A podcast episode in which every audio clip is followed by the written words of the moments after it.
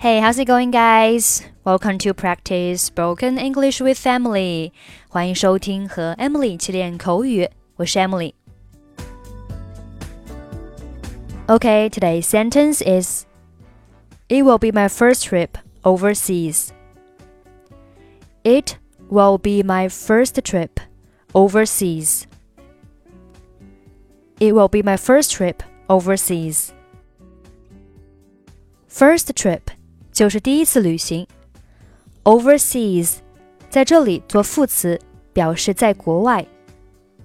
这将是我第一次海外旅行，就是 It will be my first trip overseas. Okay, now let's listen to a dialogue. I hear you're being sent to Madrid for the annual conference. Is that right? Yes, it will be my first trip overseas. Actually, it's going to be my first time leaving the country. Are you serious? You haven't even been anywhere on vacation. No, I have never vacationed anywhere exotic. But even if I don't get a chance to travel on my personal time, at least I can travel on company time.